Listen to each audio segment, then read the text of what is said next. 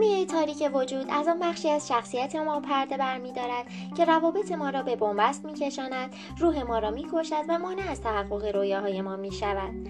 یونگ این بخش را سایه مینامد. سایه شامل همه آن ویژگی های شخصیتی ماست که سعی می‌کنیم پنهان و یا نفی کنیم. سایه آن جنبه های تاریکی را در بردارد که باور داریم از نظر خیشان دوستان و از همه مهمتر خود ما پذیرفتنی نیست.